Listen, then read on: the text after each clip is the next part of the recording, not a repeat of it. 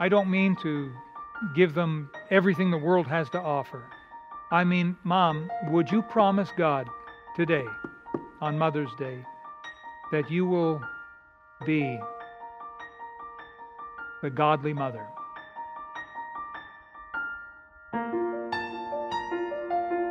Well, today is Mother's Day. And, uh, you know, I really like Mother's Day, and I sure like Mother's Day in the house of the Lord. And I think when you get the two of them together, I think you have the best kind of Mother's Day. Well, if you don't mind a little humor, there was uh, once a, um, a, a young mother, I guess, and she was the mother of three rather wild children. and a friend asked her, If you had to do it all over again, would you have children? And she said, Oh, yes. But next time I'd like three different children.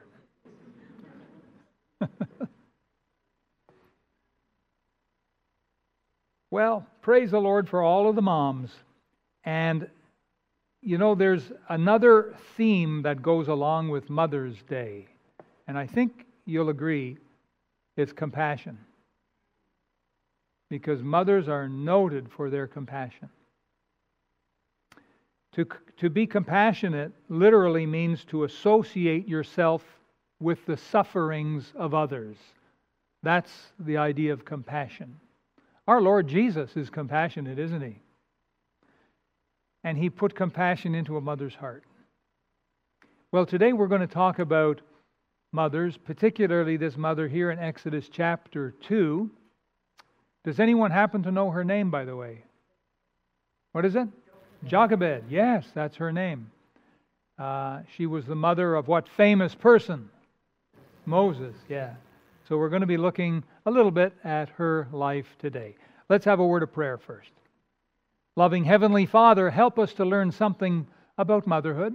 Perhaps it'll be new, new material for someone here today. Perhaps it'll be old, familiar and well appreciated material for someone else. Lord, but we pray that we would nonetheless uh, be reminded once again of the need for good and godly mothers. Thank you for all of the mothers that are here today and all those that are watching online. And again, we ask that you would please rest your blessing, Lord, upon them and assure them once again of our love. And now, Father, teach our hearts in Jesus' name, amen. Well, every name has meaning. It means something. Everyone's name means something. If you don't know what your name means, you should go home and look it up, find out what the name means. And the Hebrew names are very interesting because, to begin with, Hebrew is kind of a poetic sort of a, a language, and that gives ability to take several meanings from, from the words. Typically, Hebrew words will have up to 10 different meanings, and it's by context that you know. The name Jochebed means the Lord is glory, or Yahweh or Jehovah is glory. And that's a pretty good name. So, um, Jochebed's um, mummy, usually it was the mothers who did the naming. And so Jochebed would have got that name from her mother. So it sounds like she had a pretty good mother to name her daughter. Um, the Lord is glory. And so she comes on the scene here, and she gets married by a handsome fella, and his name is Amram, A M R A M, Amram. You can, uh, you can find those names in Scripture. But um, Jochebed here was an amazing woman now, I do believe that her husband, Amram, was right in there with her. Uh, but the emphasis here is on Jochebed. God wants us to, to see this amazing woman. And this amazing woman, when the government said, um, You'll kill, you'll put to death all baby boys, this woman stood up against the government. She believed in God, and she operated by faith. And every Christian needs to operate by faith. But mothers seem to require a little extra faith, especially if they have wild kids. And they're praying and saying, Well, one day my boy's going to turn out all right.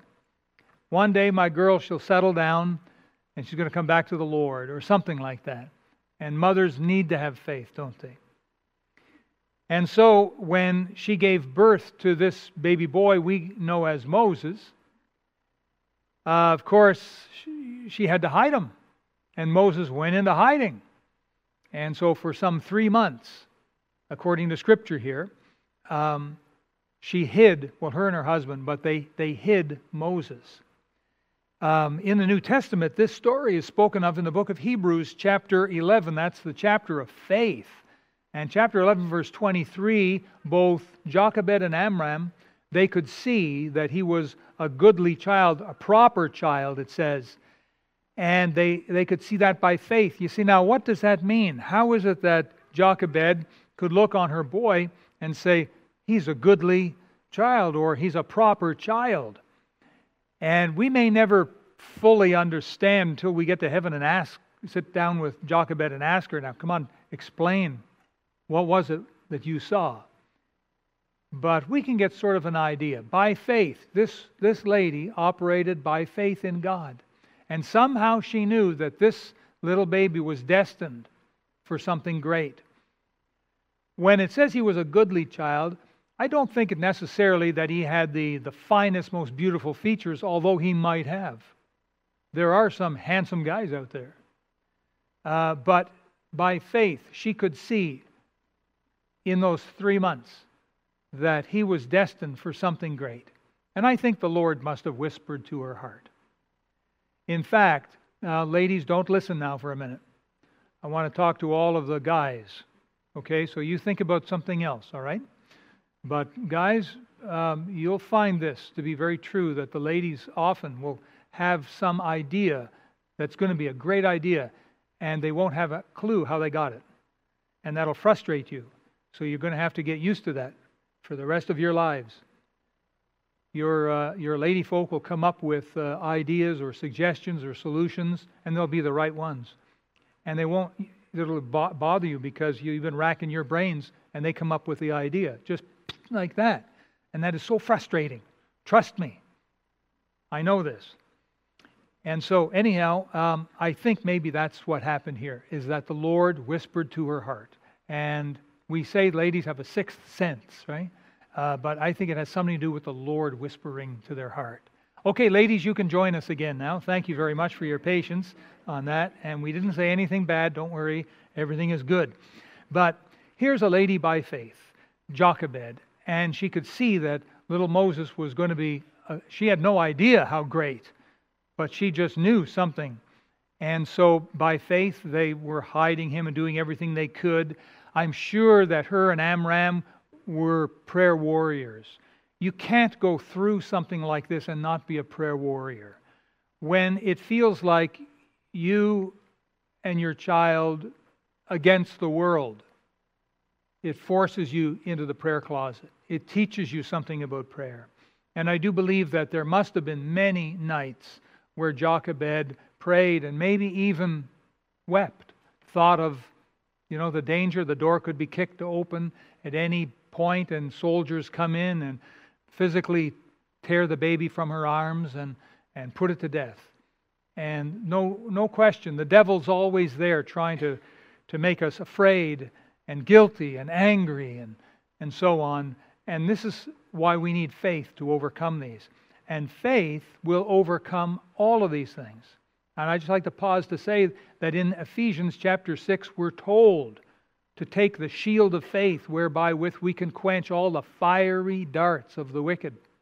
Satan will throw fiery darts at you and at me. And the only way to stop them to get victory is to raise a shield of faith, a shield of faith that says, God is my shield, and God is my protector, and God knows what's happening, and He will protect me, and anything that He wants me to experience, there's a reason for it. And your shield of faith will not only stop the fiery dart, but it'll smother it, it'll quench it, it'll put it out. Without that, you're going to have a hard night's sleep.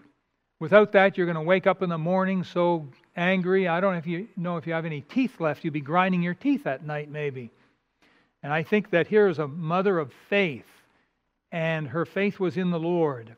And so she would roll her burden on the Lord.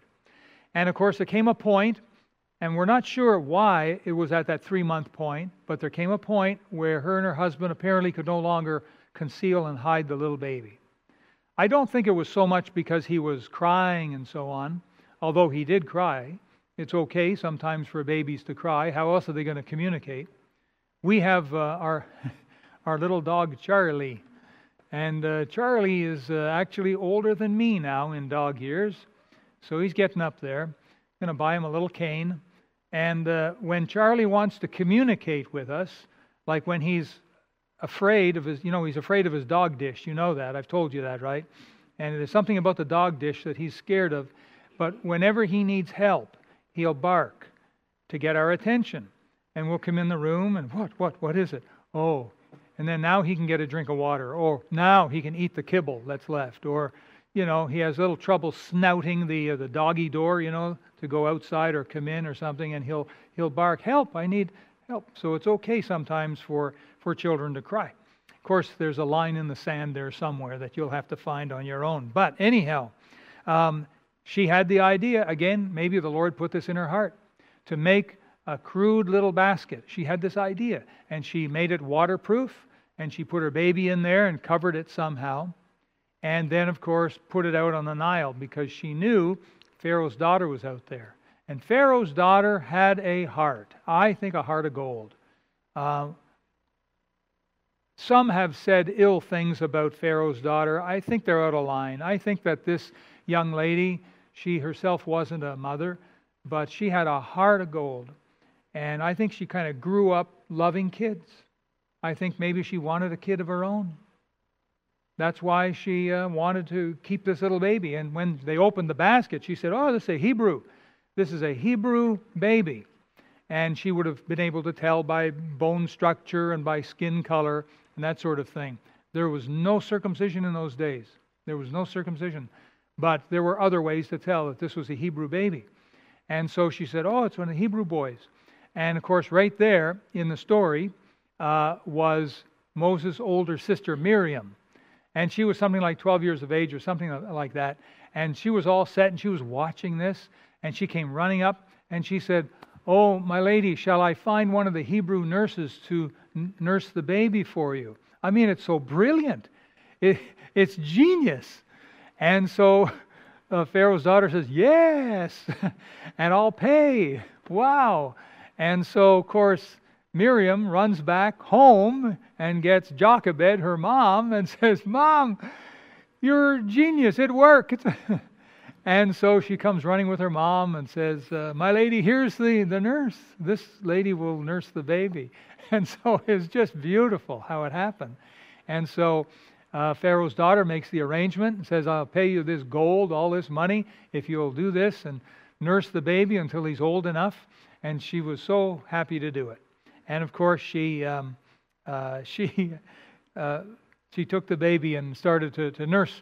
Now, uh, there are times when uh, parents, especially mothers, have to do things that maybe their children don't understand or appreciate.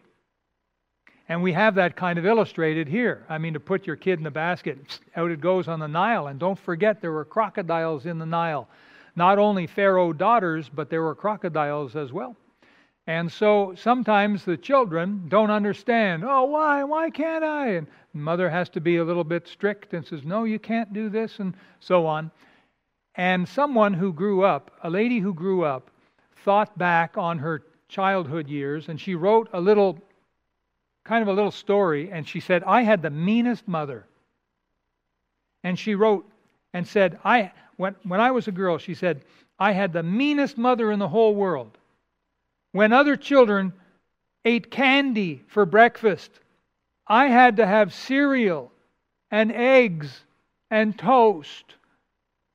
When others had Coca Cola and candy for lunch, I had to eat a sandwich. And as you can guess, my supper was different from other children's also. But at least I wasn't suffering alone. My sister and two brothers had the same mean mother as I did. My mother insisted upon knowing where we were at all times. She'd had to know who our friends were and what we were doing. She insisted if we said we'd be gone an hour, that we were not gone more than an hour. Now, you can begin to see how mean she really was. While other girls were wearing mini skirts and smoking cigarettes, we had to be little grandmothers and we were called old fashioned. Mother would not even let us go to the drive in movies. How mean could she be? She forced us to grow up into God fearing, educated, honest adults. She made us work. We had to wash dishes, make beds, learn to cook, and all sorts of cruel things. I believe she lay awake at night thinking up mean things for us to do. But using this as a background, I'm trying to raise my three children. I stand a little taller. I am filled with pride when my children call me mean. I thought that was interesting. But think for a moment back with Jochebed and her husband, Amram. And there's the baby. Course, there was also Miriam there as well. And there was someone else. Who else was there? Who? Aaron. Aaron. He was there as well. He was a little boy at the time. But they had the baby, and the, the, the basket was all ready. It was called an ark, A R K. The word ark means means like a, a box or a chest that you'd put something valuable in. Uh, that's what the word ark means. And so, can you imagine the last night? Because they were going to float this thing early the next morning. Can you imagine that last night and what that must have felt like? And the tremendous step of faith that they were doing, and how hard that must have been. I kind of think the angels guarded that little home that night. At dawn, Jochebed would have kissed little baby Moses, thinking this could be the last time, and put him in the Nile. And so, in verses 5 and 6, you see that there's Pharaoh's daughter, and she's in the Nile and sees the basket. Verse 6, she opened it and saw the child. Behold, the babe wept. So that, there we know Moses cried and she had compassion on him. This is one of the Hebrew children. So there's the story there. And she paid gold. And Jochebed would have thanked the Lord, not so much for the gold, but to have her baby boy back, to have this golden opportunity, pure gold. I do believe that God will bless our efforts. If we follow the Lord and put our faith in Him, God will bless and a mother's love is unequaled. And that's where the compassion comes in.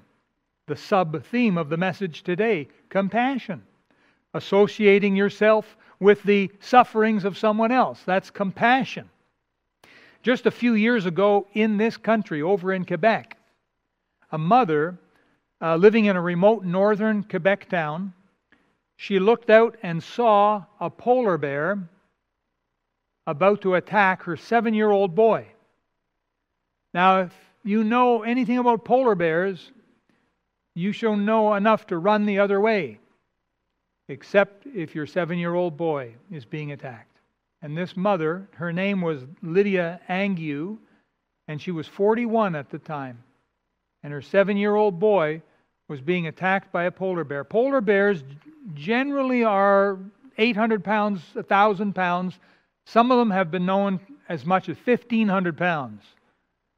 Some polar bears, when they stand up on their hind feet, they're like almost nine feet tall. One swipe of their paw can crush your skull. So I don't know how big the polar bear was, but it didn't matter if it was big or small. Mom was there, and no polar bear is going to attack my kid. And she raced out and she attacked the polar bear. She threw herself at this thing and hit it and yelled at it and screamed at it and clawed it and whacked it and so on. The polar bear took off. It's a true story. Happened just a few years ago in 2006. That is a mother's heart. That is a mother's heart. And it's instinctive. She didn't sit down at the kitchen table and say, Now, let me think this through now. Ah, the 800,000 pound polar bear, my seven year old boy. Well, what should I do? It doesn't work that way. It's instinctive. And she threw herself into the situation. I read another story about what happened down in one of the tornadoes, I think down in Kansas a number of years ago. Tornado ripped through a, um, a housing development, and uh, a mother with her two children, she had no other place to go. She threw a mattress on top of her two boys and threw herself on the mattress. And the tornado passed through, and the boys were spared, they were saved. But the mother died.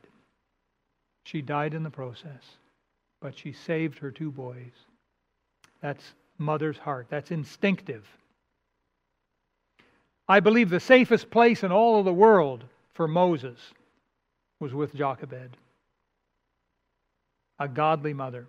Look at verse 7 we have um, the sister saying to the Pharaoh's daughter, Shall I go and call a nurse? One of the Hebrew uh, women. Oh, yeah. Verse 8. And uh, Pharaoh's daughter said, Go. And the maid went, called the child's mother. There's Jochebed. Pharaoh's daughter said, Take this child away and nurse it for me, and I'll give thee thy wages. And the woman took the child and nursed it. And the child grew. Now, how old was Pharaoh? uh, sorry, what was Pharaoh? Forget Pharaoh. How old was Moses? How old was Moses when his mother finished nursing him and delivered him? You see in verse 10, brought him to Pharaoh's daughter. Well, it doesn't say, does it? It doesn't say. Um, it's just interesting the need for godly mothers today. I believe that that need is greater now than ever before. I really do. I was talking with a, a lady yesterday, and I was I had a chance to share with her a little bit about the Lord Jesus. And she's a, a doctor. Uh, I think she's a doctor. She's a medical lady, anyhow, and she's very professional, and she's very, very kind and very nice. And I was talking with her about eternal life. And one thing that came up early in the conversation, and we both agreed on it, is that these days the generation of people out there, the newer generation, it's not like the older generation. People are mean. People are nasty. People are, are different. They've, they changed. Now, I'm not saying if you're here today and you're one of the younger generation, you're a mean, nasty person. I'm not saying that at all. I'm saying that the genre, the, the general rule of thumb now is to not care about anyone or anything, about God above or about people below. That's, that's how it goes. My own personal physician, he's a Christian man, and he's my age. Actually, he's a couple months older. He's my elder, I suppose. And so we were talking about the new doctors coming on the scene. And he said to me that he is amazed that all of the new doctors, they don't want to open up clinics of their own. They want to go work in big hospitals. And I said, Why is that? He said, Because they don't want to get to know their patients. They don't want to get to know people. They just want to, you know, put a stethoscope on, give a pill, next, you know, write a prescription, next. They want to funnel them in, funnel them out like cattle. They don't want to get to know them. And the older generation doctor wanted to get to know his patients. You see the difference? Interesting, isn't it? In the world we live in, which underscores the need for motherhood. We need godly mothers now, I know that there's mothers and then there's mothers. And just because a woman is the biological mother of a child doesn't really make her a, a mother. I'm talking about motherhood in the fullest sense a true mother, a great mother, a mother with a mother's heart. There's a tremendous need for mothers today. And, well, I'll give you an illustration. There's a story of uh, a little girl who was watching her mother do the dishes and she said, she said, Mom, she said, Don't you ever get tired of doing all the dishes? And her mother, without missing a beat, said, Oh, honey, I'm, I'm not doing dishes. I'm building a home. I'm building a home. I like when mothers have a good comeback, don't you? There was a young, sassy teenage, young teenage girl said to her mother, I didn't ask to be born into this family. And without skipping a beat, her mother answered her back, No, you didn't, but if you had of, I would have said no. I like it when mothers have good comebacks. But this mother here was absolutely right. She wasn't so much doing dishes or vacuuming a rug, she was building a home. And that's what good mothers do. They have a heart of compassion. I know there's a, a lot of mothers today that don't have a heart for their home, for their children, for their husband. Maybe it's more career or something like that. But praise the Lord for the mothers like Jochebed. Jochebed would have had to probably do work outside the home as well. A lot of them did then. But, huh, praise the Lord, she had a heart for her home. I think that in God's Hall of Fame, one day when you and I get to heaven, in God's Hall of Fame, we're going to see photographs of mothers stooped over the, the kitchen sink or over a stove or something like that. And there's going to be pictures that, that God has chosen to put into his hall of fame of women with a mother's heart to build families. Now, where, where, where did Moses? Moses grew up and he was a great man. Where did he get his backbone? Where did he get his grit from? I know he had some problems, but I tend to think that his mother had a powerful influence on him. I think so. You know, truthfully, we don't know how old Moses was by the time his mother had to deliver him over to Pharaoh. He wasn't a 20 year old man, I'll tell you that. Her job was to nurse him. And when he was all past the nursing and the potty training and whatever, and he was, you know, all ready, then he was to go and live with Pharaoh's daughter. So how old would that have been? We don't know. Let's say even, let's say it was five years old. Let's just say that. We're just picking a number. Let's say five years old. Can you imagine how quickly those five years went? Can you imagine, in just a blink of an eye, those five years were gone? And Jochebed was saying to her husband, Amram, I don't think I can do this. Amram, it's all come too quick. How am I going to do this? And I think that he would have put his arms around her and they would have wept together and prayed together. And just as by faith they put three month old baby Moses in a little ark and put him in the Nile. I think that by faith they would have taken little five year old Moses and brought him to Pharaoh's kingdom, where Pharaoh's daughter would have said, Ah, come, my son. It must have been hard. Hmm? But just think how quickly the years go by. Before you know it, kids grow up. Isn't that true? Isn't that true, parents? Yeah. In fact, after your baby's born in one year, you're forgetting how tiny and weightless they were when they first came out. And now they seem so heavy. And if it wasn't for pictures and movies, you'd forget, right? A mother wrote a little poem. She said, I wish there were muddy tracks on the floor and a door going shut with a slam. I wish there were thumb marks all over the door and a hole in my pot of jam. I wish there were tops and toys to fix, a broken window pane, a little old wagon and worn out sled out in the storm and rain.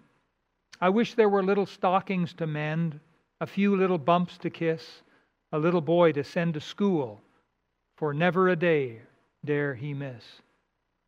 But the days of those little tasks are gone, the days with such care oppressed.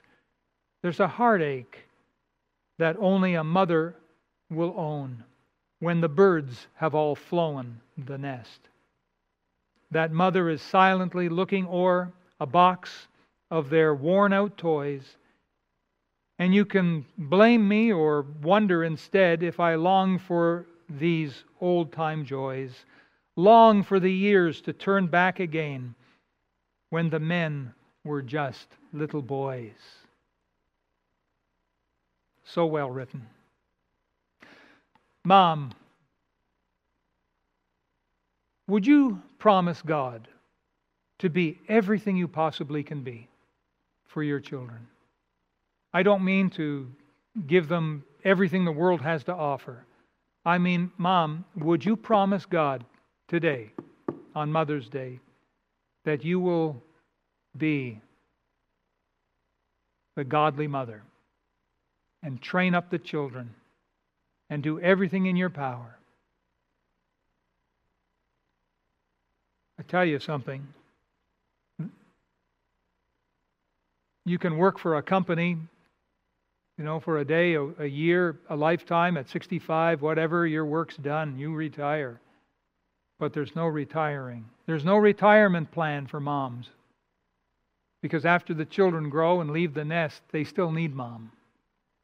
They still need to hear her voice. And by the way, mom needs to hear the voice of the children too. If you haven't talked to your mom in a while, you need to do that. Moms need to hear the voice of their children. But, Mom, would you promise God today that you'll be everything you should be to your child? And for those of us who are not moms, would you promise that you would honor your mom? Now, you might say, well, I can't honor my mom because my mom is dead. You can put a picture up on the wall of your home and honor your mom that way. You can speak well of your mom. You can honor her that way. I'm wondering if there's anyone today who would even go one step further and pray for their mom. Pray for all of the moms. I'd like to encourage people to come on the invitation and get on your knees and get serious with God and say, Lord, I want you to bless my mom. Or maybe God will bring to your mind another mom that needs prayer. All moms need prayer. Jochebed needed prayer. And she's got her reward in heaven now. I'm wondering if you would do that. And let's make this the best Mother's Day we've ever had. And combine Mother's Day and the Lord's Day, like I said earlier, and combine mothers and prayer together and make it the best. And let's pray a hedge of protection around our moms. And let's pray that God bless them and give them healthy bodies and happy hearts and clear minds. And let's ask God to bless them with wisdom and compassion. Let's do that. Let's stand to our feet now, shall we? Thank you for watching the message today. We invite you to join us again every Sunday and Wednesday for more inspiring messages from God's Word.